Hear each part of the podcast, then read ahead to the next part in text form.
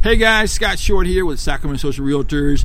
The uh, we're talking from the Real Estate Finance and Affiliate Forum. I'm the chair for 2019. I'm here with my buddy Kyle Vaughn, account manager with Genworth Mortgage Insurance. Genworth. The reason we have Genworth here today is that they are the uh, PMI company for CalHFA.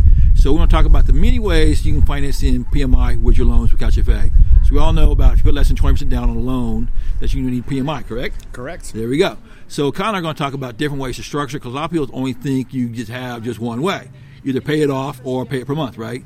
So what we're going to do there is actually Kyle do his piece here. So let's start talking about the main way we know about is, is the borrower paid mortgage insurance. How does that work?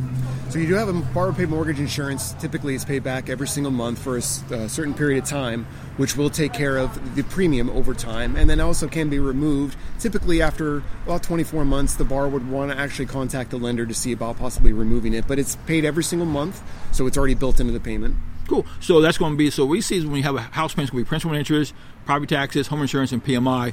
If you put, if you put less than 20% down, so with, with the CalHFA programs predominantly most people I think put less than twenty percent down, right? Absolutely. so most guys are putting down three three to five percent down on a conventional loan. So we're looking we're talking about Fannie Mae conventional loans today. So let's break it down into there's another way we can structure thing is that we can buy the mortgage insurance out completely. How's that work? Correct. So that's our single premium, and that's going to be one of the best options. So think about the single premium. Most of us have car insurance. If you get your, your, your bill once a year, you're usually going to pay it off over a six month period, and then you get another bill, or sometimes they're billed annually. With a single premium, when buying it out for a home, you're going to have one gigantic specific amounts. And through various different methods, specifically borrower funds or even gift funds, you can buy out that entire premium over the life of the loan and not have to worry about it going forward. Boom. So then at that point, all you have is principal interest, taxes, home insurance, and no mortgage insurance. It's still there for the lender's safety, but you're not paying it per month because you already bought it out up front. So usually what we'll do is that we'll have so much fun, we may have extra funds left over from your down payment and closing cost assistance.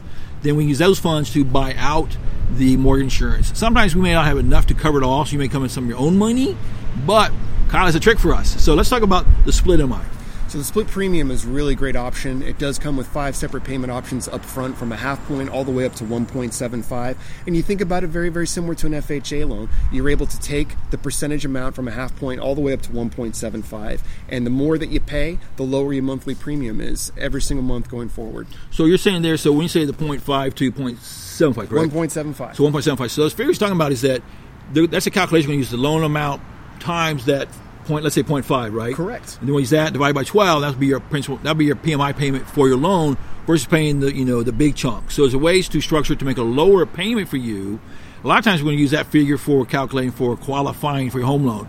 So if you're having issues with qualifying, it's one way to structure. So we have they have five different ways. So, so half a point. What's the breakdown? Half a point to half what? point, 0.75, one point, a point and a quarter, a point and a half, all the way up to 1.75. And again, the more that you pay up front, the less your monthly premium will be.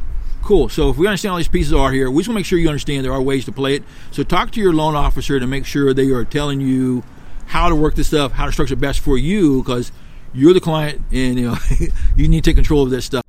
Cool. There you go, guys. Hope you can see me because the sun's coming on my shoulder, but as long as you hear the words, it's all good. Thanks, guys.